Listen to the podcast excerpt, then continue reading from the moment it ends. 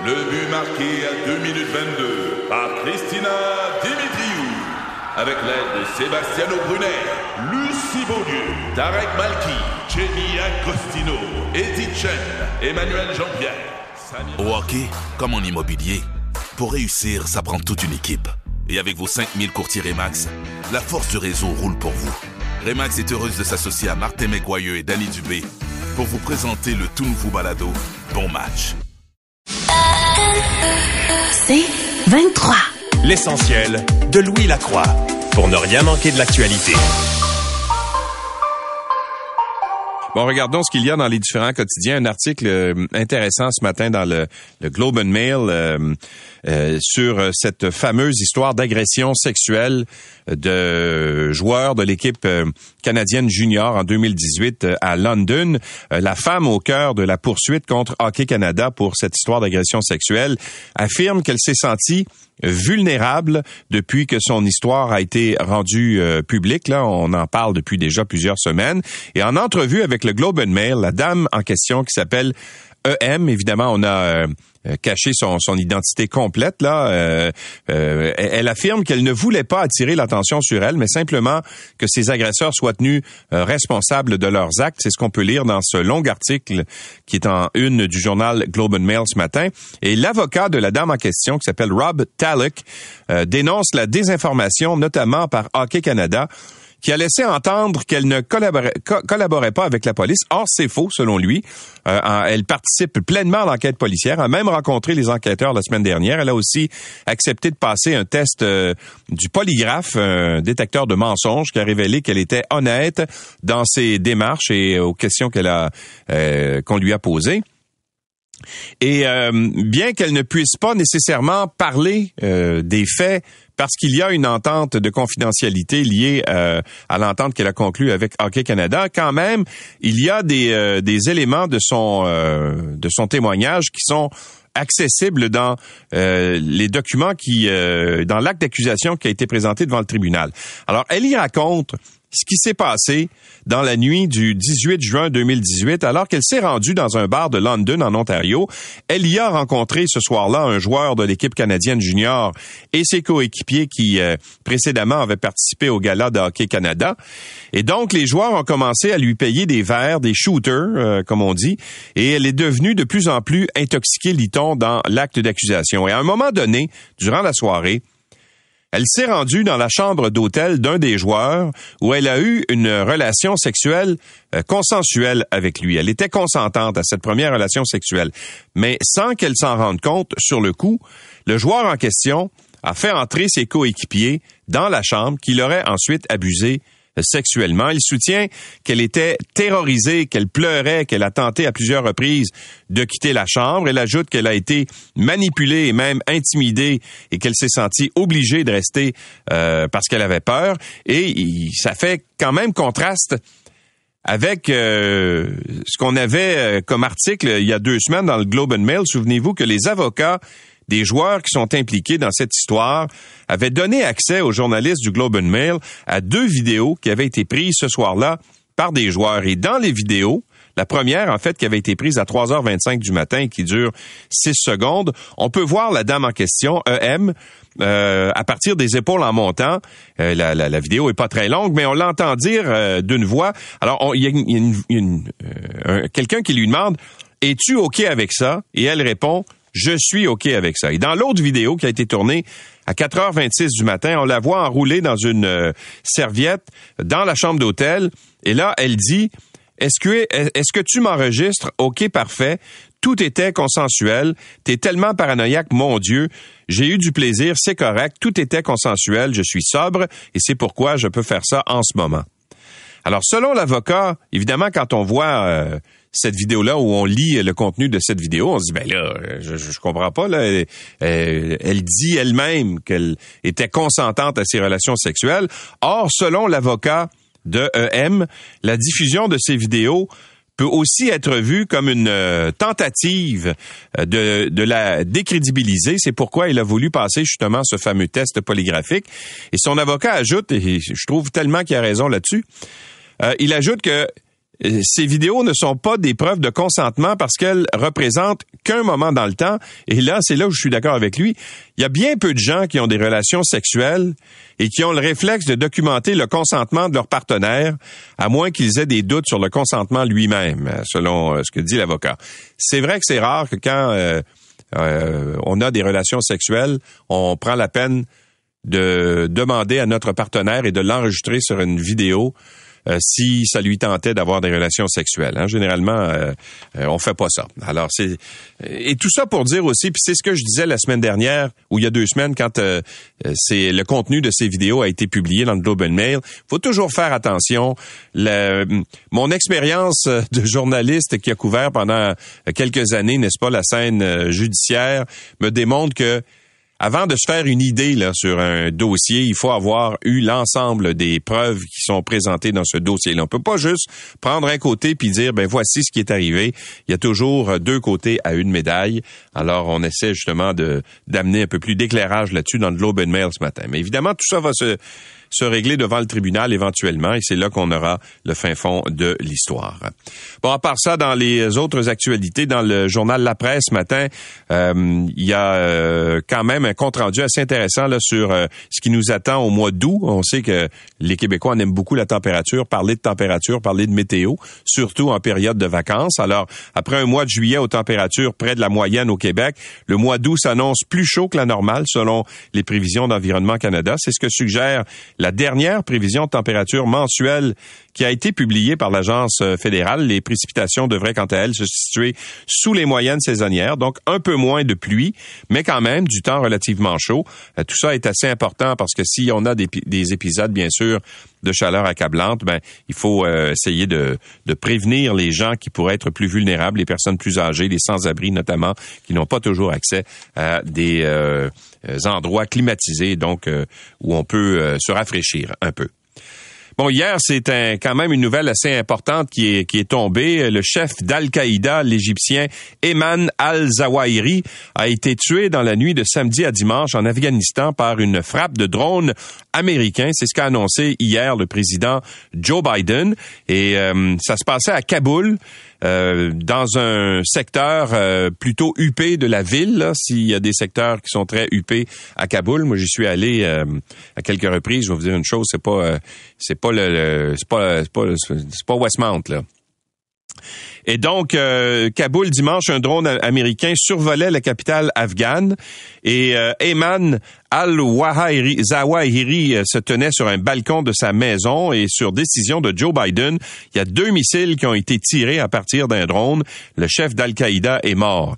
Et là, ce qui se passe, c'est que la grande interrogation là-dedans, c'est quel type de missile a-t-on utilisé? Parce que Selon ce qui a été constaté sur le terrain, autour de la maison où vivaient également sa femme, sa fille et ses petits-enfants, parce que euh, Al euh, Zawahiri euh, avait 72 ans, ben les traces d'une frappe sont minimes. Il n'y a aucune explosion qui semble être survenue. Aucune autre victime d'ailleurs non plus n'est connue.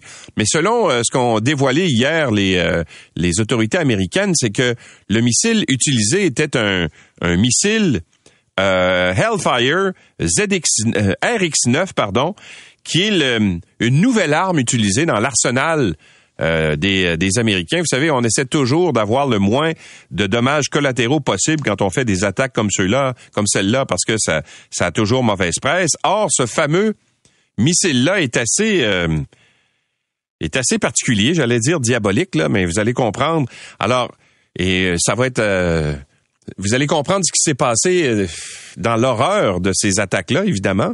Alors, le missile est lâché à partir d'un drone. C'est un missile qui est guidé par laser vers sa cible, donc avec une précision très, très importante. Mais il n'y a pas d'explosif à bord du missile. Le missile descend et au moment de frapper sa cible, il y a des espèces d'ailettes qui sortent. Il y a six ailettes qui sortent du missile et qui sont des lames en réalité on l'appelle le missile Jinsu, là, vous savez, les couteaux japonais là, qui coupent euh, beaucoup. Là. Alors, donc, la personne n'est pas tuée par l'explosion, mais littéralement euh, découpée, si on veut, par le missile en question. Alors, je vais vous dire une chose, euh, ça a dû faire des dommages assez, comment dire, limités parce que il y a pas de, la bâtisse est en parfait état, dit-on. Sauf que Al Zawahiri, lui, euh, est en moins bon état que la bâtisse, euh, si vous voulez euh, comprendre ce que je veux dire. Alors, il reste quand même que cette cible-là était très importante pour les Américains, puisque Al-Zawahiri avait remplacé Oussama Ben Laden après qu'il ait été tué alors qu'il était au Pakistan il y a quelques années. Donc, il était le nouveau numéro un d'Al-Qaïda et donc on voulait absolument. Il était, semble-t-il, c'était le cerveau des attentats du 11 septembre 2001. Alors, c'est une cible qui était très importante pour euh, les Américains. Alors, euh, verrons l'implication internationale que ça que ça aura, mais c'est une cible qui euh, a pas fait de grands dommages, euh, c'est-à-dire autour. Là, il n'y a pas eu de grandes explosions euh, à, à, Kaboul. Et toujours à l'international, il y a un premier chargement de céréales qui a pu quitter Odessa. C'est ce qu'on lit dans un article de l'agence France Presse ce matin. La reprise des exportations de céréales a d'ailleurs été saluée unanimement. On sait que ces céréales qui sont produites en Ukraine euh, sont envoyés euh, dans des pays d'Afrique où il y a des, des, famines actuellement et 16 autres bateaux chargés de céréales attendent leur tour pour quitter le port d'Odessa. Il y avait une entente qui était survenue entre l'Ukraine et la Russie pour laisser partir ces, ces bateaux. Le président Volodymyr Zelensky a jugé qu'il était trop tôt pour se réjouir. Il y a de nombreux bombardements qui ont frappé la ville de Mykolaiv euh, au cours des dernières heures. L'Ukraine dit avoir repris 46 localités dans la région de Kherson les États-Unis ont annoncé hier également l'envoi de nouvelles armes vers Kiev. Alors, évidemment, euh, c'est pas tout à fait euh, réglé. Euh, je veux dire, c'est loin d'être réglé cette guerre-là, mais il reste que il y a des doutes là sur le fait que ces bateaux-là vont quand même pouvoir quitter le port d'Odessa pour se rendre en Afrique. Un an jour pour jour après le décès de Jean-René Junior euh, Olivier qui est survenu à Repentigny l'année passée, ben le drame hier a refait surface euh, parce qu'on a fait une commémoration là-bas de, de ce qui s'est passé. Euh, et c'est, surtout la maman de ce jeune homme qui a bouleversé les gens hier. Il y a un compte rendu dans le Devoir qui est assez qui est assez intéressant sous la plume de Violette Quentin. Je ne me pardonnerai jamais d'avoir appelé la police. Je me sens responsable. Ça, c'est la voix de euh, Marie-Mireille Bentz. Euh, et donc, ce qu'elle dit, elle, c'est que, en fait, elle était hier devant une foule qui était présente aux abords de l'hôtel de ville de Repentigny hier soir. Et l'émotion avec laquelle elle se remémore cette journée du 1er août 2021 est déchirante, lit-on dans l'article. Ce jour-là, son fils, Jean-René Junior, a vécu un épisode de, détresse psychologique grave. Il a brandi un tout petit couteau et euh, Marie Mireille a alors appelé la police pour qu'elle vienne euh, à son aide et à la place, les agents ont tiré à de multiples reprises sur euh, son fils de 38 ans. Ils l'ont tué. Elle dit, je porte mon fardeau jusqu'à ma mort. Donc, elle voulait de l'aide pour l'aider à comment dire, maîtriser son fils, mais les policiers l'ont abattu. Les dizaines de personnes majoritairement noires qui étaient présentes hier soir sur le parvis de l'hôtel de ville de Repentigny ont écouté les orateurs se succéder dans un silence solennel, dit-on. Euh, la mobilisation a été organisée pour commémorer l'année écoulée depuis la mort de Jean-René Junior, mais aussi euh, à l'occasion du jour de euh, l'émancipation euh, instauré par Ottawa l'an dernier pour rappeler la résilience des personnes noires face aux effets dévastateurs de l'esclavage. Or, c'est intéressant, sur la même page, juste en dessous de cet article-là dans le Devoir ce matin, on raconte euh, l'histoire qu'a vécue une ancienne députée fédérale qui dit avoir été victime de profilage racial par le service de sécurité du Parlement à Ottawa, alors qu'elle euh, euh, qu'elle s'apprêtait à entrer au, au, Parlement. Alors, Célina César Chavanès est une députée noire. Elle affirme avoir été interrogée par des agents au mois de juin dernier alors qu'elle tentait d'accéder au Parlement en portant son épinglette parlementaire. Ce qu'il faut savoir, c'est que les députés de l'Assemblée nationale ou les députés de la Chambre des communes à Ottawa, c'est la même chose, c'est le même principe. Même quand ils ont quitté leur fonction, ont une épinglette d'anciens parlementaires qui leur permet d'entrer au Parlement sans passer par la sécurité, sans être fouillés. Or, euh, cette euh, épinglette-là, elle la portait, Madame euh, César Chavanès, lorsqu'elle s'est présentée au mois de juin, justement, au Parlement. Mais les services de sécurité du Parlement lui ont quand même demandé où elle avait obtenu cette broche-là et ont essayé d'effectuer une fouille sur elle. Donc, euh, elle dit que parce qu'elle était noire, les euh, responsables de la sécurité ont mis en doute le fait qu'elle avait bel et bien obtenu cette euh, épinglette-là parce qu'elle avait été euh, députée. Elle a été députée, Madame César Chavanès, jusqu'en 2015. Or, elle raconte qu'au moment où on lui a imposé cet interrogatoire, ben, une autre députée néo-démocrate, Peggy Nash, qui, elle, a pu franchir la sécurité sans aucun, aucun incident, mais elle, elle est blanche, avait pas de problème, elle peut rentrer sans être fouillée, sans qu'on remette en question justement, justement le fait qu'elle qu'elle ait accès à cette épinglette-là. Donc, il semble y avoir eu deux poids, deux mesures. Et euh, évidemment, ça fait euh, bien sûr euh, un peu ombrage au service de sécurité. C'est pas la première fois d'ailleurs que ça survient à Ottawa qu'on mette en doute justement des en, en, 2019 le service de sécurité s'était excusé auprès de après un incident lors d'un événement de lobbying appelé Black Voices on the Hill où plusieurs jeunes participants ont déclaré avoir été qualifiés de personnes à la peau foncée et invités à quitter une cafétéria parlementaire par un agent de sécurité. En 2021 également, une autre députée du Nunavut avait déclaré avoir été pourchassée dans les couloirs du Parlement et soumise à du profilage racial par les membres de sécurité de la Chambre des communes. Alors peut-être qu'un peu, tu sais, quand on dit l'ouverture d'esprit n'est pas une fracture du crâne, euh, je pense que les gens de la sécurité à Ottawa euh, pourrait peut-être euh, s'en inspirer.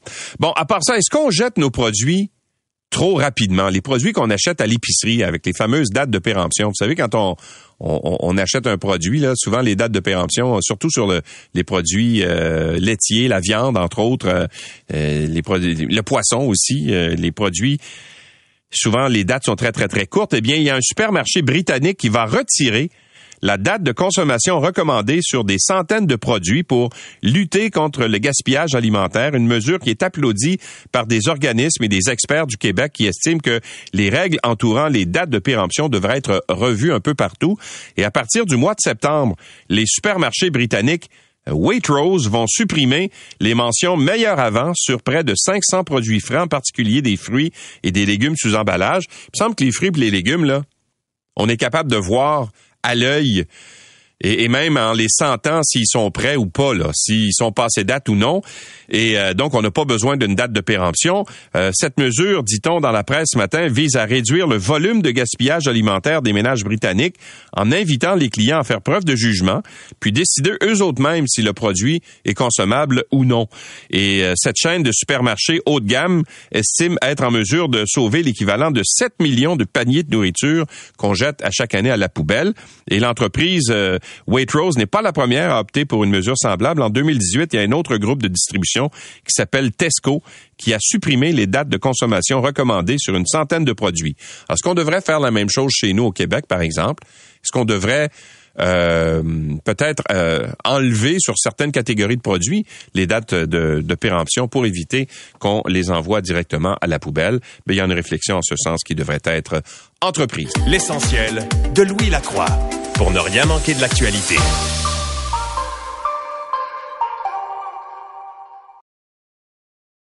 L'essentiel de Louis Lacroix, puisqu'il faut se lever même l'été pour ne rien manquer de l'actualité à quelques semaines des élections, en fait, c'est dans deux mois, presque jour pour jour, le bassin des électeurs habituels du Parti libéral du Québec semble euh, rétrécir comme une peau de chagrin. Plusieurs non-francophones se tournent désormais vers les conservateurs d'Éric Duhem. On a pu voir dans les euh, sondages la semaine dernière. Euh, puis il y a d'autres partis également qui sont émergents. On parle du Parti canadien du Québec, entre autres, le Bloc Montréal aussi, Dolness Balarama, qui lui aussi va présenter des candidats, surtout dans la région de Montréal à la prochaine élection. Est-ce que le parti peut encore prétendre être à la tête du Québec aux prochaines élections? Ben, on va poser la question à la chef du Parti libéral du Québec, Dominique Anglade. Bonjour, Madame Anglade. Bonjour, M. Lacroix. Alors, quand vous voyez que tous ces partis-là euh, sollicitent votre électorat, comment vous réagissez? Ben, je pense qu'on va présenter une plateforme qu'on a déjà d'ailleurs présentée. On a la première formation politique à le faire euh, dans les derniers mois et que les gens vont se reconnaître dans cette plateforme-là. Euh, moi, vous savez ce que je vois sur le terrain, euh, Monsieur Lacroix. Là, je me promène partout. Là, aujourd'hui, je suis à Rimouski. Puis les gens nous disent euh, à quel point ils aiment les idées qu'on amène. Euh, ils sont confiants euh, de ce qui, de ce que ça représente pour eux, la réduction des impôts pour la classe moyenne, parce que ça vient vraiment rejoindre le- toute la question de l'inflation que les gens vivent dans le quotidien. Euh, le soutien qu'on apporte aussi pour nos aînés, une allocation aînée de 2000 dollars euh, par année euh, non imposable qui vient vraiment répondre à des besoins. Puis les gens se rendent bien compte que le Québec ne va pas dans la bonne direction. Là. Quand vous regardez l'ensemble des indicateurs, euh, que Ouais. ce soit en santé, que ce soit en inflation, on va pas dans la bonne direction et ce qu'on propose va directement répondre à ça. Mais, mais ma question portait sur le fait que vous êtes en train de perdre euh, des électeurs. Là. Éric Duhem, euh, euh, comment vous expliquez en fait qu'Éric Duhem gagne des électeurs qui normalement allaient vers le Parti libéral? Alors, est-ce que le fait justement de ne plus être polarisé là, avec l'étiquette fédéraliste et puis séparatiste, etc., que ça vous nuit, ça? La campagne électorale, elle va être fondamentale, Monsieur Lacroix. Puis les gens vont se rendre compte que le parti Duhem, c'est il y a 30% de ces candidats qui sont complotistes. Puis moi, je fais de la politique par conviction, parce que j'y crois. Comme Tout ce que j'ai fait dans ma vie, parce que fondamentalement, ça vient me chercher. Puis quand je vois des candidats de la part d'Éric Duhem qui sont contre l'avortement, quand je vois des gens qui banalisent le viol dans ses candidats à lui, je me dis jamais jamais que moi je veux voir ça pour mon Québec. Je pense que les Québécois vont se reconnaître là-dedans, fondamentalement, vont se reconnaître dans le discours où on se dit on a besoin d'aller dans une autre direction que celle qui est proposée par euh, par le Parti conservateur et différente aussi de celle qui est proposée par la CAQ où les problèmes d'inflation, il n'y a rien de récurrent. C'est 500 dollars Ouais. euh, qu'on a donné Mais- à la population, mais c'est rien de récurrent. Hmm. Mais je comprends, mais euh, est-ce que vous n'êtes pas en train de perdre une bonne partie de votre, votre électorat qui vous est naturel sur l'île de Montréal? Parce qu'on voit, il y a deux partis émergents en ce moment, là, qui sont mécontents, qui représentent les, les anglophones, les allophones, qui sont mécontents de votre, euh, de vos politiques, entre autres les politiques linguistiques. Alors, est-ce que vous n'êtes pas en train d'un peu délaisser les gens qui ont voté pour vous? Parce que à la dernière élection, les, députés en masse là, que vous avez élus viennent tous de l'île de Montréal ou à peu près. Là. Alors, est-ce que vous n'êtes pas en train de perdre cet électorat-là? Alors, deux choses, je vous dirais là-dessus, euh, Monsieur Lacroix. J'ai fait trois grands événements euh, à Montréal euh, cette semaine, par exemple, puis la réaction a été extrêmement positive. Les gens venaient puis disaient comment ils veulent aller sortir pour l'élection, comment ils veulent se mobiliser. Ça, c'est la première des choses. Puis on a fait élire des gens à Laval, en Montérégie, en Outaouais, et dans les comtés Justement, on a absolument, on n'a pas gagné la dernière fois. Les gens viennent nous voir et nous disent, nous, on veut supporter le Parti libéral. Donc, c'est pour ça que la campagne, elle va être importante parce qu'on a plusieurs partis, mais le parti qui va offrir une approche où on va parler à la fois d'économie et d'environnement. Le parti qui est capable de lutter pour l'inflation avec de véritables politiques publiques qui vont faire en sorte que les Québécois vont avoir plus d'argent dans leur poche. Le parti qui va s'occuper de la santé aussi, parce que François Legault a décidé de laisser tomber l'idée d'un médecin de famille par Québécois, ben, ça va être le Parti libéral du Québec. Puis j'aimerais rappeler encore une fois qu'on a été la première formation politique à déposer notre plateforme notre plateforme électorale. Nous, les, les- les- les idées sont là, elles sont, la- elles sont mises de l'avant, les gens en entendent parler. Ici, aujourd'hui, à Rimouski, j'ai rencontré plusieurs personnes où, justement, on a été capable de, de parler de la question des aînés, comment on allait les accompagner, Ouais. comment on allait changer les choses sur la question de la santé mentale. Il y a une très bonne réception. Bon, Euh, parlez-moi des candidats parce que je, constate que quand euh, bon on fait le, dénombrement, parce que l'élection ça arrive dans, dans, deux mois là, euh, presque jour pour jour, vous avez jusqu'à maintenant 48 candidats sur 120, euh, 62 pardon candidats sur 125 qui ont été annoncés. Euh, QS est à 116, euh, la CAQ est à 113 candidats. Vous tirez un peu de, un petit peu de la patte là euh, dans l'annonce de vos candidats. Pourquoi? Au juste est-ce que vous vous avez de la misère à recruter? Ou est-ce que pourquoi vous avez, vous vous tardez à annoncer tous vos candidats? Faut faire des choses dans faut faire les choses dans l'ordre. On va avoir euh, absolument nos 25 candidats euh, lors du déclenchement des élections. Mais moi, je vais vous donner des exemples. On a fait une investiture dans euh, dans Bourassa Sauvé, par exemple. On fait une investiture. C'est plus de 2000 nouveaux membres qu'on est allé chercher dans cette investiture-là. Puis on va voir le résultat plus tard euh, plus tard au mois d'août. Alors, vous voyez, on essaye. Ce qu'on fait là présentement, c'est faire les choses dans la dans la bonne de la, de la bonne manière. Et euh, les candidats qu'on a annoncés, là, c'est des candidats de calibre, des candidats de grande qualité. Euh, je pense évidemment à Frédéric Beauchemin qu'on a annoncé, qui a 30 ans d'expérience dans, dans, la Banque Scotia. Je pense à Désiré Megra, qui a une expérience extraordinaire en matière environnementale. Regardez la, la qualité des candidats qu'on met de l'avant. C'est ça qui va compter également. Et le, le Québec au complet aura 125 candidats libéraux lors de la prochaine campagne. L'important, c'est de faire ça dans l'ordre et euh, d'aller recruter aussi de nouveaux membres partout, euh, partout euh, au Québec. Bon, quel est le, profil idéal du candidat du Parti libéral? Si vous deviez dresser un portrait, par exemple, un le portrait robot du candidat du Parti libéral, il serait, ce serait quoi? Je n'ai qu'à m'inspirer des candidats qui ont été qui ont été annoncés. Quelqu'un qui veut parler pour tous les Québécois, l'inclusion. Euh, on veut aller représenter les Québécois, peu importe d'où ils viennent, peu importe leurs origines, peu importe euh, la région qu'ils représentent. Quelqu'un qui a soif de progrès puis qui se dit on a besoin de d'aider la population à passer à travers la question de l'inflation puis qui est préoccupé par les enjeux économiques. Puis quelqu'un qui comprend que l'économie, ça se conjugue avec l'environnement et c'est ça notre avenir. Puis c'est pour ça qu'on amène un mmh. projet de société euh, qui est éco, où on va vouloir combiner économie et écologie avec une véritable vision pour le long terme. Ça, c'est le Parti libéral du Québec, c'est le parti des grands projets et c'est ce qui m'anime en politique. Je regarde le programme, entre autres, euh, euh, ben, de ce nouveau parti là, qui s'appelle le Parti canadien du Québec. Eux, ce qu'ils voudraient, là, c'est que euh, le Québec ait un statut bilingue comme la plupart des autres provinces. Il y a juste deux provinces au, au Canada qui ont, ben, en fait, il y a une province qui a un statut bilingue, c'est le Nouveau-Brunswick. Le Québec a un statut francophone, c'est inscrit dans dans dans dans ses dans ses lois, etc. Euh, comment vous réagissez quand vous voyez qu'il y a des partis comme ça qui veulent faire la promotion de la langue anglaise, notamment sur l'île de Montréal? Le, le, le parti, le, le, Bloc Montréal, là, de, euh, lui, voudrait que la ville de Montréal soit déclarée comme étant une ville bilingue. Comment vous réagissez à ça? Parce que c'est une des critiques qu'on vous a faites dans la communauté anglophone de ne pas avoir suffisamment défendu les, les anglophones, la communauté anglophone ce ne sera jamais le choix du Parti libéral du Québec, le choix que ces partis font pour nous, il n'y a aucun, aucun doute. Euh, on doit renforcer la question de la langue française, mais on doit le faire. On doit le faire de manière inclusive. On doit le faire pas comme avec le projet de loi 96 qui divise les Québécois. Nous, ce qu'on veut, c'est rassembler les Québécois. C'est de faire en sorte que, oui, on renforce puis on défend la langue française. Oui, on offre des cours pour tous ceux qui ne parlent pas la langue pour qu'ils puissent, pour qu'ils puissent la maîtriser. Mais en même temps, ce n'est pas de dire à nos jeunes quel cégep ils vont choisir, qu'est-ce qu'ils vont devoir aller dans un cégep anglophone ou francophone. Quand tu as 17 ans, 18 ans, 19 ans, tu capable de faire ce choix-là. Donc, ça, c'est l'approche libérale qui a toujours qui a toujours été le cas. Maintenant, je vais laisser aux autres partis l'idée euh, de, de, de, défendre leurs idées, mais je ne crois pas fondamentalement, là, je ne crois pas que ça rejoigne les Québécois de manière générale, puis les Québécois anglophones de manière particulière.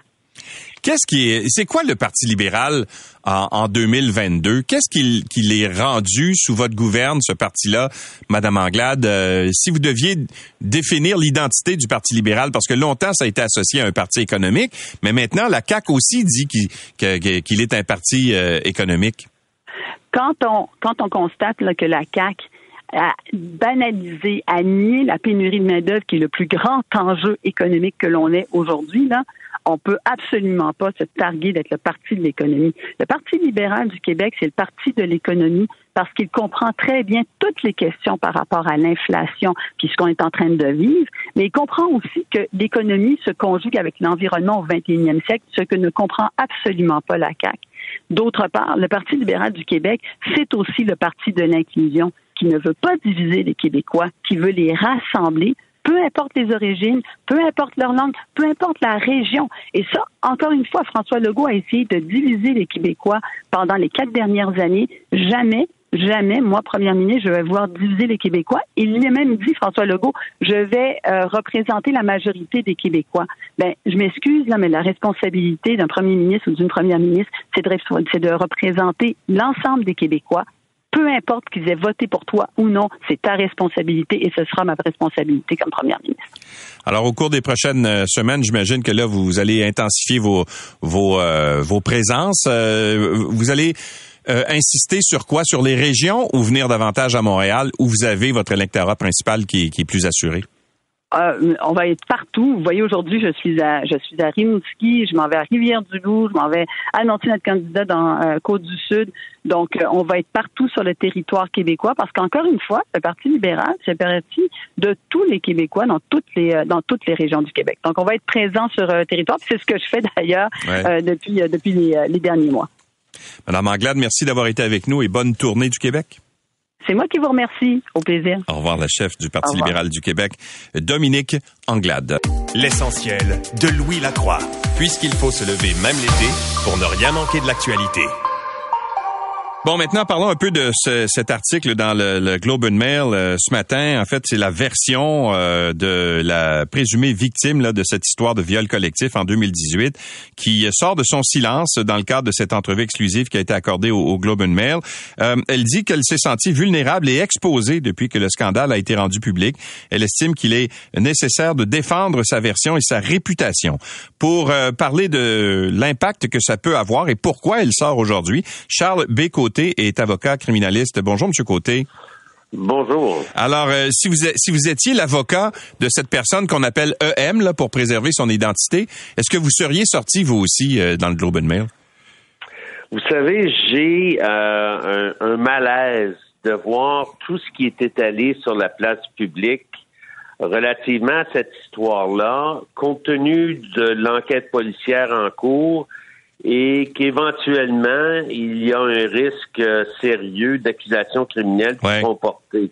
Et, et, de voir les partis, en quelque sorte, euh, essayer de gagner un concours de crédibilité sur la place publique à l'avance, ben, je vous dirais, ça m'indispose. Je trouve que c'est euh, c'est mal placé, c'est mal joué. Euh, on sait que dans l'affaire présente, là, dans la, sortie la plus récente qui est rapportée dans le Globe and Mail, elle parle d'avoir euh, passé un test de polygraphe pour hausser sa crédibilité. Vous savez, en droit criminel, c'est pas admissible parce que le polygraphe, c'est pas infaillible. Ça peut, euh, ça ne fait que constater les changements euh, euh, physique chez une personne lorsque confrontée à une question qui pourrait être euh, pour laquelle elle va mentir ou dire la vérité. Et quelqu'un qui croit fermement en sa version, sa vérité, sa réalité, pourrait être capable de déjouer un polygraphe. Bon, mais, mais, en droit criminel, c'est le doute raisonnable qui existe. Ben, Maître Côté, en fait, je pense que la raison pour laquelle on est sorti euh, ce matin dans, dans le journal, c'est un peu en réponse à ce qu'avaient fait les avocats des huit joueurs impliqués, qui eux autres, il y a deux semaines, avaient même montré des vidéos qui avaient été prises ce soir-là, en, juin 2018, euh, de la victime pour essayer de la décrédibiliser, n'est-ce pas? Ben oui, effectivement. Et je vous dirais que les commentaires que je viens de passer sur les sorties du au niveau de la victime, de la plaignante, ben euh, les commentaires s'appliquent autant pour euh, les joueurs euh, qui sont visés, qui ont fait ces sorties-là. Ce ne sont pas des éléments qui auraient dû se retrouver sur la voie publique, dans le domaine public à ce stade-ci, seulement que dans le cadre d'un procès où la Cour aura éventuellement à juger de la crédibilité des parties.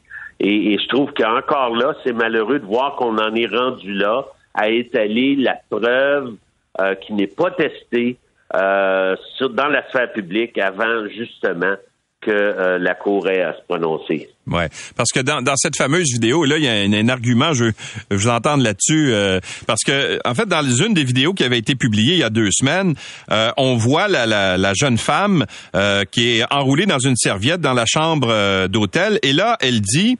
Est-ce que tu enregistres? OK, parfait.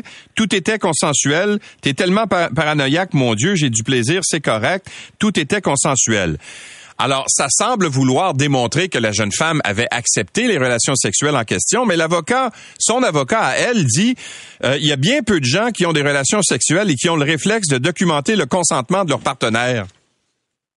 Oui, je, partage son opinion, mais jusqu'à une certaine limite. Euh, les circonstances étaient euh, très particulières. On, dans l'intimité, un couple, effectivement, jamais ça viendra à l'esprit de quelqu'un de dire, ben là, ben, veux-tu euh, confirmer à la, sur mon téléphone là que euh, c'était consensuel la relation? Je vous dirais que peut-être ça va changer dans le futur là, mais euh, là parce qu'il y avait plusieurs personnes impliquées, j'ai comme l'impression que certains des participants se sont dit, hey my God, il y a un risque de dérapage mais il aurait peut-être dû y penser avant. Ben oui, c'est évident qu'il aurait dû y penser avant. Il n'y a rien là-dedans qui est chic. Absolument rien de ce qui a été fait par les joueurs, par le premier, entre autres, qui a ouvert la porte à ses, collègues. Il n'y a rien de ça là qui, qui, mérite euh, un coup de chapeau. C'est vraiment abrutissant de voir qu'encore de nos jours, une situation comme ça puisse euh, se, passer. Maintenant, ce qui s'est produit ce soir-là, une fois que cette bêtise-là a été faite, ben, est-ce que c'est criminel ou non? Et ça, c'est un, un, tribunal de, euh, de gérer ça et non pas la place hmm. publique. Maître Côté, merci d'avoir été avec nous. Ça m'a fait plaisir. Au revoir. Charles Bécoté est avocat euh, criminaliste. L'essentiel de Louis Lacroix pour ne rien manquer de l'actualité.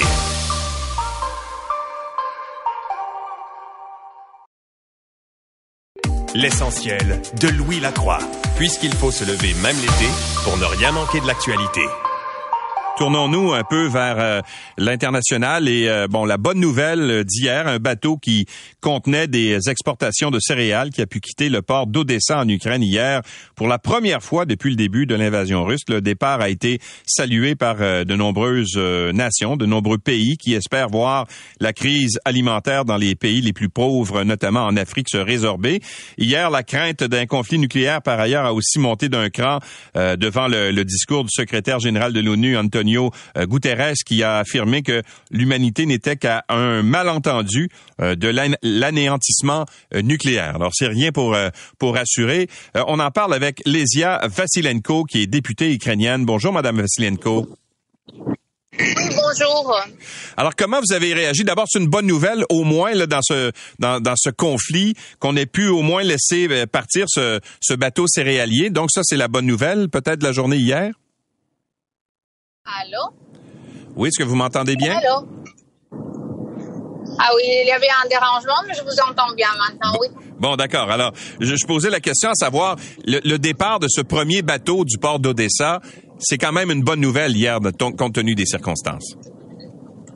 Oui, c'est bien sûr une bonne nouvelle et on espère euh, qu'on va en avoir euh, plus de bonnes nouvelles pareilles avec euh, trois prochains bateaux avec le grain qui, qui se prépare à quitter euh, les, ports ukrainiens euh, peut-être pendant la prochaine semaine, sept jours ou dix jours. Et en plus, il y a encore 16 bateaux qui, qui seront prêts dans très peu de temps de, de partir et d'apporter le grain aux pays qui en ont besoin. Mais comme on a la Russie de l'autre côté, on doit toujours euh, se méfier, on doit toujours être prêt qu'il peut avoir des provocations et qu'il peuvent avoir, euh, qu'on peut avoir des problèmes euh, avec avec ces cargos de grains. Ouais, mais ce premier départ-là est survenu grâce à une négociation qui a eu lieu avec la Russie justement pour que on accepte de laisser partir ces, ces bateaux sans qu'il y ait d'attaque. Quel est l'état de la négociation en ce moment, en général, avec le gouvernement russe? Vous qui êtes député là, comment ça se passe sur le plan diplomatique, sur le plan de la négociation? Donc, euh, vous devez comprendre que les députés, les parlementaires, euh, nous, on prend, on, prend pas parti dans les négociations. Les négociations sont menées par euh, l'office présidentiel et aussi euh, par par des désignés négociateurs de, de, la part de l'Ukraine et aussi de la part de la Russie. Mais à ce moment-là, il n'y a pas vraiment de quoi négocier. Euh, le, le, le, le, grain, l'export de grain, c'est une victoire. C'est une victoire euh, dans les négociations, non seulement pour l'Ukraine, mais euh, pour euh, les pays euh, de l'Afrique et de, de l'Orient Ouais. qui sont dépendants sur, sur ce grain. Euh, mais euh, à part de ça, il n'y a vraiment rien à rapporter sur les négociations puisque euh, les Russes, ils, ils restent toujours euh, de leur avis qu'ils font une, euh, une guerre libératrice et qu'ils essaient toujours de, de libérer les Ukrainiens, mais je ne sais même pas de quoi ils essaient de nous libérer. Leur libération nous a causé des, des milliers des milliers de, de morts, de la destruction des objets civils comme des écoles, des hôpitaux, euh, des routes, des, des quartiers résidentiels. Euh, et, et, on a marre. Je veux Ouais. vraiment vous dire euh, qu'on aimerait bien qu'ils arrêtent euh, de nous libérer et qu'ils euh, s'occupent de leurs affaires internales puisqu'ils ont be- beaucoup, beaucoup de problèmes Ouais. dans leur pays à qui devraient faire plus d'attention qu'à l'Ukraine. Euh, Comme député, euh, comment vous pouvez faire vous pouvez jouer votre rôle de représentante du peuple euh, dans un contexte de guerre comme celui-là? Comment ça se passe le rôle, en fait, la, vie démocratique en Ukraine en ce moment? Donc l'Ukraine a, toujours fonctionne comme un pays libre, comme un pays dé- démocratique. On a le gouvernement qui fonctionne, on a le parlement qui fonctionne. Euh, le président n'a jamais quitté l'Ukraine, il, euh, il travaille toujours euh, au, au milieu de l'Ukraine à Kiev, à la capitale.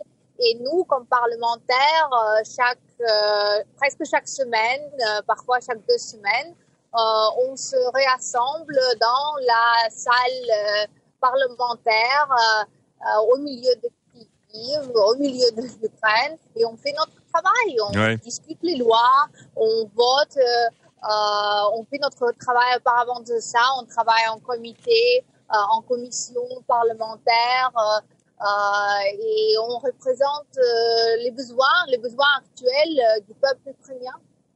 Euh, au cours des, euh, des dernières semaines, il y a eu tout ce- cet enjeu avec euh, la fameuse turbine là pour le, gazoduc que le Canada a libéré en fait pour permettre justement l'acheminement de gaz à partir de la Russie vers l'Allemagne. Ça a mis à mal les relations entre le Canada et l'Ukraine. Comment elles, sont en ce moment ces relations-là? Et comment ça a été perçu par les députés ukrainiens cette question? Ben, regardez, je vais être très honnête, euh, c'est c'est pas vraiment euh, une, euh, une une politique systématique de la part du Canada. Si le Canada euh, met des sanctions sur la Russie, ça doit être euh, les sanctions surtout, et pas avec des exceptions. En plus des exceptions qui permettent aux Russes de livrer du gaz euh, à d'autres pays et comme ça de faire de l'argent qui après les Russes utilisent euh, pour euh, financer la guerre en Ukraine, pour financer les morts des Ukrainiens. Donc c'est comme ça que nous les Ukrainiens on voit euh, ce, cas avec les, sanctions qui, qui étaient euh, d'abord imposées, après euh, surlevées par, euh, par les Canadiens. Je comprends très bien qu'il y a un autre élément dans toute cette situation, Ouais. et cet élément s'appelle l'Allemagne, qui a aussi fait ses négociations avec le Canada, avec le gouvernement canadien. Mais de toute façon, je pense que euh, le monde entier doit euh, très bien comprendre que cette guerre-là, elle est localisée en Ukraine, mais vraiment c'est une guerre mondiale parce que c'est une guerre euh, euh, menée par un régime euh, totalitaire contre la démocratie et contre la liberté et contre l'indépendance, le concept d'indépendance des États. Donc là, chacun peut choisir son côté je pense très bien que le Canada et les Canadiens sont du côté de la démocratie. Ouais, ben, ben, je, je pense que vous vous comprenez également que le Canada est du côté de l'Ukraine, euh, bien sûr, en tout cas la population là. Euh, est la, parce qu'on avait rappelé l'ambassadrice euh, canadienne euh, en Ukraine pour euh, avoir une conversation avec elle, Madame Galadza, Larissa Galadza, qui est notre ambassadrice chez vous. À votre connaissance, est-ce que les relations euh, diplomatiques sont revenues, sont moins tendues aujourd'hui qu'elles ne l'étaient il y a, il y a quoi, il y a deux semaines maintenant? Mais on comprend très bien que le Canada, comme les États-Unis, comme le Royaume-Uni, euh, et des autres pays européens sont, sont nos, nos partenaires. Mais euh, de toute façon, on, on, exige de nos partenaires euh, qu'on est dans cette situation-là, qu'on est tous ensemble Ouais. du même côté et qu'on n'affaiblisse pas. Ah, je pense qu'on a perdu Madame. puisque ce sont les, euh, à ce moment-là, ce sont presque les, les seuls moyens comment on peut, euh, euh, co- comment on peut, on peut combattre l'agression russe en long terme. Donc c'est les armes, les armements dont on a besoin et c'est aussi les sanctions, la continuation des sanctions euh, dont on a besoin. C'est le fonds économique euh, là qui est aussi important que le fonds réel, que le fonds militaire. Euh, et je pense qu'avec euh, l'ambassadrice euh, canadienne, c'est ça que les Ukrainiens, les parlementaires ukrainiens et les, représentants du gouvernement ukrainien, c'est ça qu'ils essayent de, de faire comprendre. Bien sûr. Madame Vassilenko, merci beaucoup d'avoir été avec nous euh, ce matin. La, la, la ligne est euh, plus ou moins euh, stable. Alors, on va vous laisser retourner à vos occupations. Merci beaucoup d'avoir été avec nous et bon courage. Merci. Au revoir. Alors voilà, Madame euh, euh, Lesia Vassilenko, qui est députée euh, au Parlement euh, ukrainien. L'essentiel de Louis Lacroix, puisqu'il faut se lever même l'été pour ne rien manquer de l'actualité. On parle beaucoup d'inflation là, et puis ça inquiète les gens. On voyait tout, euh, ce matin qu'il y avait un sondage. 87% des Québécois sont inquiets euh, face à l'inflation parce qu'on se rend bien compte que ça coûte plus cher pour euh, s'alimenter, pour acheter par exemple de l'essence, des vêtements. Tout coûte plus cher en ce moment. La Fédération canadienne de l'entreprise indépendante a d'ailleurs lancé une pétition pour euh, faire de l'enjeu de l'inflation l'un des principaux thèmes de la campagne électorale qui euh, va s'amorcer dans quelques semaines. Et les PME déplorent euh, que la population ait eu accès à un coup de pouce financier du gouvernement. Souvenez-vous les fameux chèques du gouvernement Legault, mais pas les entreprises qui, elles aussi, voient leur coût exploser. Euh, François Vincent est le vice-président Québec de la Fédération canadienne de l'entreprise indépendante. Bonjour, Monsieur Vincent. Bonjour, Monsieur Lacroix. Alors, euh, vous reprochez au, au gouvernement, entre autres, de ne pas vous donner suffisamment d'aide aux PME? Euh, nous, on demande à ce que ça se fasse partie des enjeux puis que les partis politiques s'engagent à poser des mesures qui vont aider la PME parce que euh, les citoyens, on, on- on est tous frappés euh, par l'inflation. Ouais. L'entrepreneur, là, il est triplement perdant avec l'inflation. D'abord, il est perdant en tant que en tant que citoyen parce que ses coûts augmentent. Ouais. Deuxièmement, son entreprise a des augmentations de coûts par ses fournisseurs, des carburants, etc. Donc, ça débalance son budget. Et troisièmement, ben, la, la, la population, les gens, ils vont diminuer leur consommation. À un moment donné, ils pourront pas, on peut pas garder le même rythme de consommation quand il y a une inflation qui est à 8% Euh, donc ça, ça va avoir un impact négatif Bon. sur euh, des commerces. Donc oui, il faut adopter des mesures, puis il faut qu'on en parle de l'inflation pour les PME. Ben, euh, justement, vous avez dit tout à l'heure l'inflation à 8% là, c'est euh, la donnée qu'on avait dans euh, le dernier recensement pour le, le mois de, de juin, je pense. Et là, euh, on se rend compte, ça, ça veut dire que ça- la, la facture des Québécois a augmenté de 8% par rapport à Ouais. l'année précédente. Pour les PME, ça se situe à combien? Ah ben c'est c'est des augmentations plus importantes aussi là dans certains dans certaines matières premières. On l'a vu dans la construction, il y a eu des prix des augmentations assez importantes.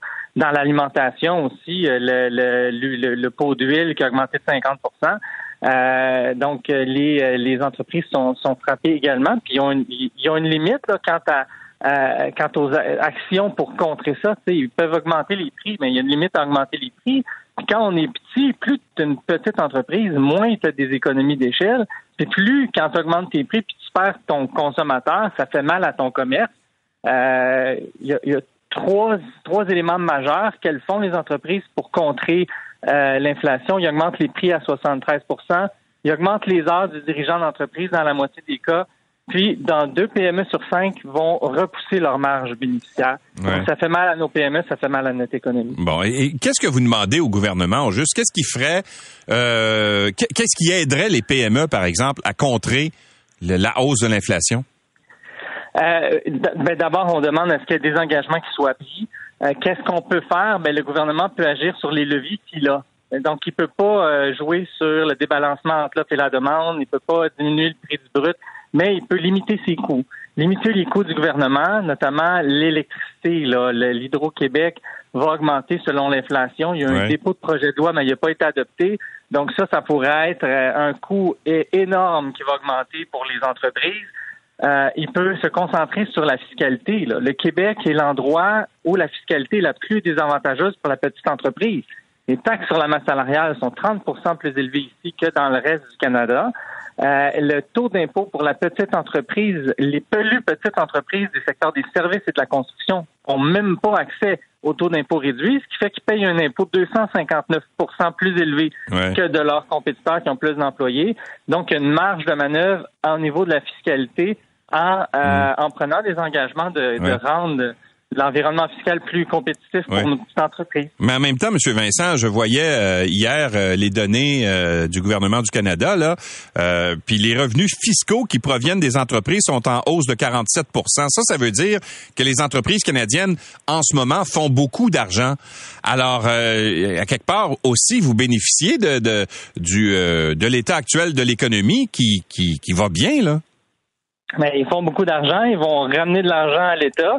Maintenant, si votre budget diminue parce que les augmentations de coûts augmentent de partout, si votre vos salaires explosent parce qu'il n'y a juste pas d'employés puis il y a une pénurie de main-d'œuvre puis vous les augmentez, si vos consommateurs viennent moins dépenser dans vos commerces, ben c'est pas un, calcul qui est gagnant pour la petite entreprise puis pour euh, les PME. Euh, donc à moyen puis à long terme, ce sont des enjeux l'inflation, et la pénurie de main-d'œuvre qu'un gouvernement ou qu'un parti politique doit, euh, excusez-moi l'anglicisme, adresser euh, si on veut avoir un paysage économique euh, florissant au Québec, parce que le, tiers du PIB du Québec, c'est généré par les petites entreprises. Oui, mais c'est ça. Mais les, mais les petites entreprises font de l'argent quand même, bénéficient d'une économie qui est en ébullition, surtout au Québec en ce moment, non? Ben, les revenus, c'est un petit peu plus que la moitié des PME qui ont retrouvé leurs revenus d'avant pandémie. Euh, puis l'endettement euh, qui a été que, que, les entreprises ont pris en raison de la pandémie juste pour survivre là, est en moyenne par PME à 108 000 dollars au Québec. Euh, donc oui, là il y a une croissance économique, mais c'est pas vrai là que les entreprises vont super bien, que les PME sont revenues mhm. à, à, ce qu'elles étaient avant la pandémie. nos PME sont encore extrêmement fragiles et là sont frappées par deux nouveaux euh, deux grosses montagnes. Ils ont passé le, le, mont Himalaya avec euh, avec la pandémie. Là, ils ont le Mont Blanc puis le Kilimanjaro avec euh, l'inflation puis la pénurie de main d'œuvre devant elles. Oui. Alors, il faudrait trouver des solutions à ça. À ça, espérons que les partis politiques vont mettre ça à leur agenda. Mais quand je vois le sondage justement qui a été fait pour le Soleil, où 87% des gens se disent préoccupés par l'inflation, j'ai l'impression que ça va être à l'agenda. Hein? Ben, c'est 85% On a fait un sondage en février là-dessus sur l'impact de l'inflation quand c'est à 5% pour les PME. C'était 85% des PME qui disaient qu'il y avait un impact pour leur entreprise, puis pour 60 un impact significativement négatif. Euh, donc, on en parle beaucoup. Il y a des mesures pour les citoyens, mais pour les petites entreprises, euh, dont la moitié des entreprises au Québec ont moins de 5 employés, on n'a pas entendu beaucoup de mesures, beaucoup de sensibilité de la part des partis politiques là-dessus. Ben, espérons qu'ils vous entendent. Merci beaucoup, Monsieur Vincent. Merci, bonne journée. Au revoir, François Vincent est vice-président Québec pour la Fédération canadienne de l'entreprise indépendante.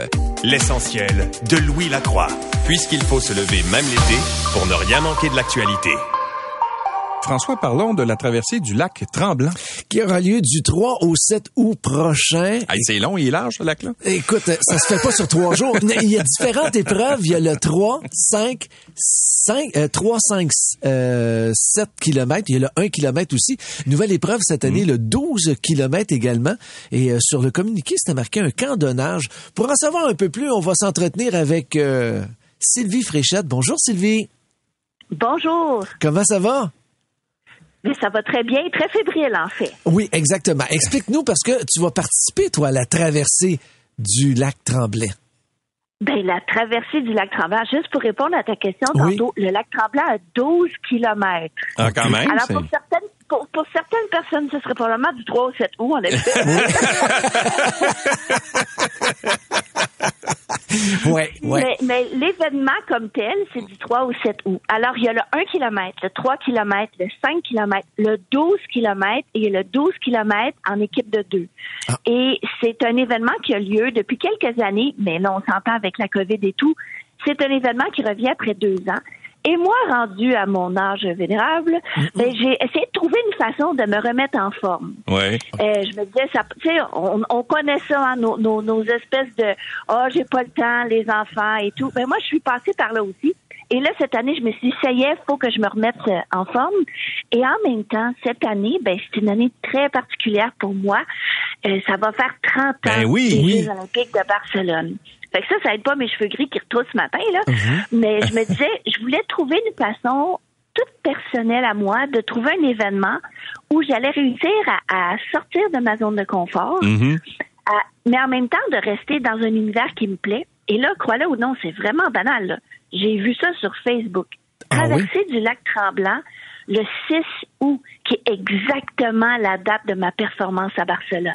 Où vous que aviez gagné, ben Sylvie, peut-être rappeler là, le- le- la mésaventure parce que c'est spécial ce que vous avez spécial, vécu. ouais. Vous avez, en fait, Ben, en fait, à, à cette époque-là, vous aviez, allez-y, je vais pas vous En couper fait, la aux, parole. Jeux, aux Jeux olympiques de, de Barcelone, Ouais. euh, bon, ben, je, je suis partie un, un peu euh, un peu poquée parce que je venais tout juste de vivre le, le suicide Ouais. de mon de mon fiancé.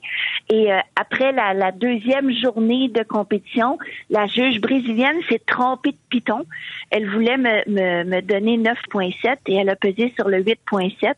Et euh, on n'a pas, on a décidé de ne pas corriger l'erreur euh, sur le champ. En fait, l'arbitre en chef là-bas. Donc, au- le 6 août 1992, j'ai gagné la routine de solo à Barcelone, mais parce qu'on n'a pas voulu corriger l'erreur de la juge, mais c'est la médaille d'argent que j'ai remportée aux Jeux olympiques de Barcelone. Et c'est seulement 16 mois et 9 jours, donc le 15 décembre 1993, que j'ai enfin reçu la médaille d'or olympique. Ouais. Euh, Mais ça a dû être une déception. Mais Oui.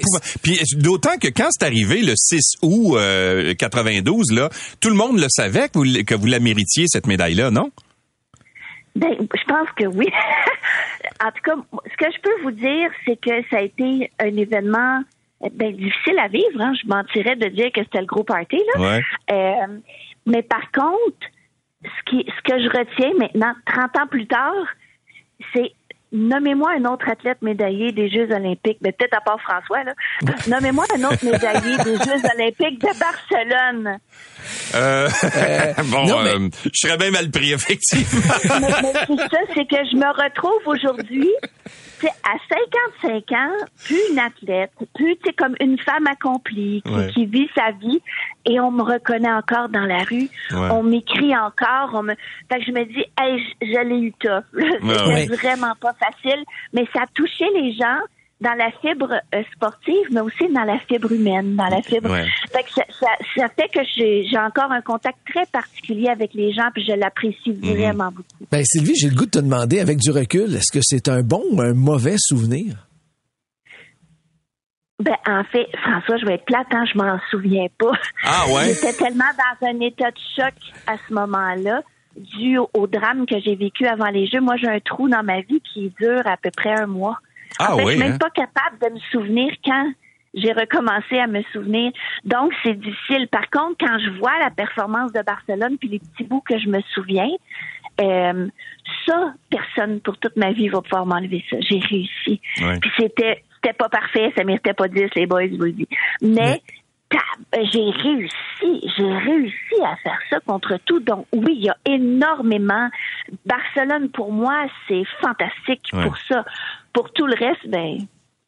On Ouais. passera peut-être, mais il y a Exact. peut-être des façons plus simples. là, Ouais, mais, c'est ça, exact. Hmm. mais ça demeure très positif en ligne. Bon, là, là, vous allez faire la, allez-vous la faire, la traversée? Parce que les, les nageuses synchronisées sont pas réputées pour faire des, c'est Des pas des nageuses, des nageuses de distance, là. Ben, en Je veux fait, rien enlever à votre sport, là, soit dit en passant. Ben, ben, je vais peut-être vous en, vous en vous informer un peu parce qu'en effet, on n'est pas renommé pour faire pour être des nageuses de distance, mais on est quand même de très bonnes nageuses. Oui. Donc, dans nos entraînements qui sont très, très longs, on s'entraîne de 6, 7, 8 heures par jour, euh, ben, il y a au moins une heure de natation. OK. Donc, est-ce qu'on a la technique, est-ce qu'on a la force, est-ce qu'on a la vitesse pour aller aux Jeux olympiques? Je t'informe que non. Mais est-ce qu'on est des bonnes nageuses? Oui, on est des bonnes nageuses. OK. Est-ce que ça veut dire que moi, Sylvie Fréchette, je vais faire le 12 km? Pas du tout, parce que ça me prendrait du 3 au 7 août. Euh, mais par contre, puis en plus, je suis pas une nageuse de lac.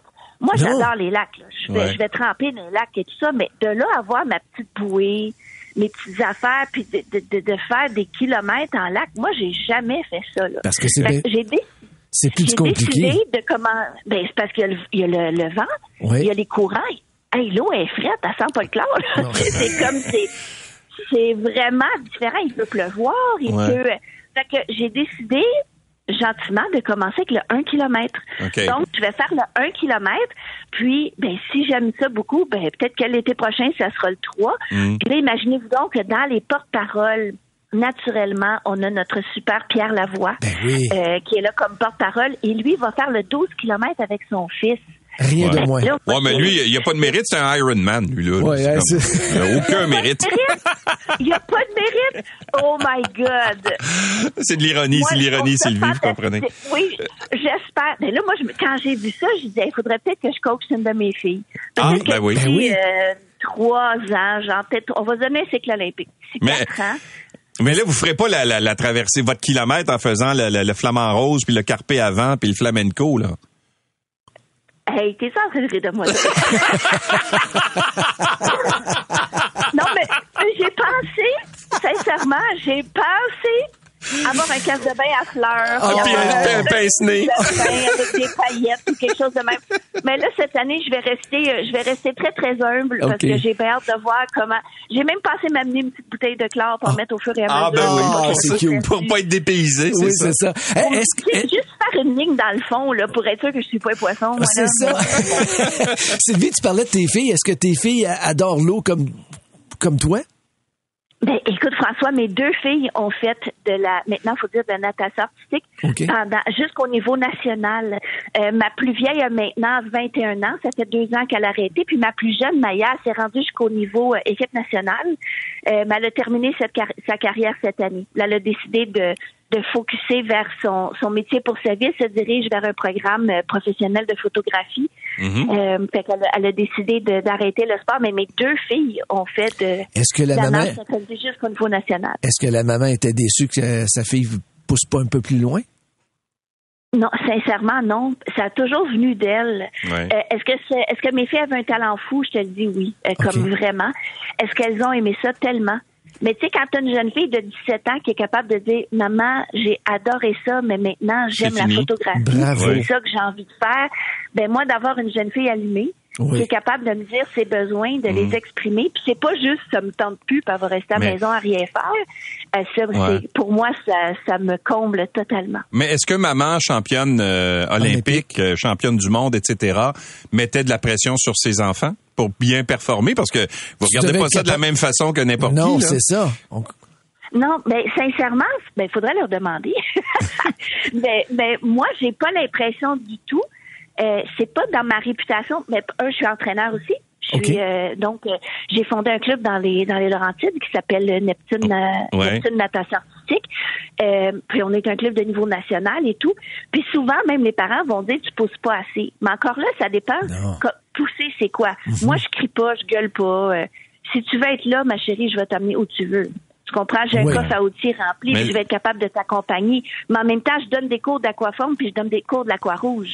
Moi, Ouais. les salamandres, Mais- les étoiles de mer, puis je Ouais. connais ça. Là, mais mais Sylvie, il y avait eu beaucoup de, de critiques à, à l'égard justement de, de certains euh, de certains entraîneurs, entraîneuses euh, qui, qui poussaient notamment les filles à des régimes euh, alimentaires euh, vraiment très drastiques, etc. Euh, même sur le plan euh, sportif, il y a eu il y a des gens qui mettaient de la pression beaucoup. Est-ce que vous avez vécu ça vous? Dans votre carrière?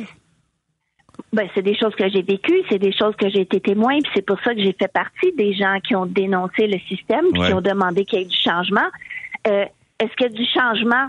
Ben, le, le monde du sport, j'ai envie de comparer ça à un énorme dinosaure ou un gros paquebot. C'est long avant que ça Ouais. tourne, Mm. mais avec la nouvelle, ils ont engagé euh, une jeune femme, une avocate en ce moment dont j'oublie le nom. Euh, puis je sens en fait que c'est une championne en âge synchronisé en plus, qui est en train de revoir tout le système de plainte, tout Ouais. le système de la fédération. Donc ça, ça me dit que le cap a changé. Maintenant, dans combien de temps est-ce que ça va vraiment changer? Euh, si j'avais une boule de cristal, mon Dieu, j'aimerais ça vous Ouais. répondre. Mais on voit de plus en plus d'athlètes qui dénoncent de plus en plus de Mm. sports qui se font pointer du doigt.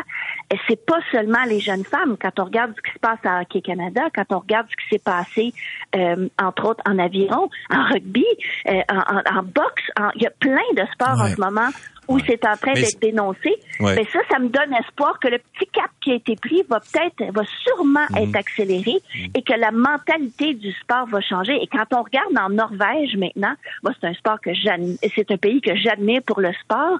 Maintenant, il demeure un sport où la seule motivation, c'est le plaisir. Ouais. C'est le bonheur, c'est le plaisir de bouger. Puis, euh, excusez-moi, mais quand on regarde les résultats aux Jeux olympiques, au championnat du monde, je pense Notamment en ski de fond, là. En ski de fond, euh, sont, sont assez forts, puis en plus, s'il y a un sport qui est difficile, c'est bien le ski de fond, là. Ouais. Ouais. Exactement. Exactement. Fait que Ouais. Je pense qu'on peut s'inspirer de, de, de pays où ça va bien, puis où la population Ouais. puis les athlètes se portent, se portent très bien aussi. Eh ben Sylvie, hey, ça a été un plaisir de te faire un brin de jasette ce matin. T'es vraiment très sympathique. Merci. Puis écoute, félicitations encore. Écoute, le 6 août, on va se rappeler encore plus de toi, 30e anniversaire de ta médaille olympique, jour pour Et jour moi, avec Barcelone. J'ai envie d'inviter les gens à venir encourager les athlètes. Bien sûr. Il y a moi, là, un kilomètre, c'est la petite distance, là. Mais il y a le 3, le 5, le 12 kilomètres. Venez nous encourager, on en a besoin. Puis peut-être que ça va en inspirer Ben quelques-uns pour l'année prochaine de venir se joindre à nous, pourquoi pas? Bien, bien sûr. Puis peut-être l'année prochaine, vous ferez le, le 12 km. Sait-on jamais, hein? On peut utiliser le 3 avant? Ben non, euh, la pression, ça Oui, marche. ça. oui, c'est ça. Hey, merci beaucoup, Sylvie, c'est gentil. C'est un plaisir, merci. Au revoir, Sylvie Fréchette, évidemment grande championne euh, olympique, Olympique. qui est porte-parole de cette traversée. Est tellement sympathique. Exactement. Tellement vrai. C'est quand, là, du 3 au 7, hein? C'est Du 3 au 7 août, on appelle ça la traversée du lac Tremblant. L'essentiel de Louis Lacroix. Merci d'avoir été avec nous. On se donne rendez-vous demain. C'est 23.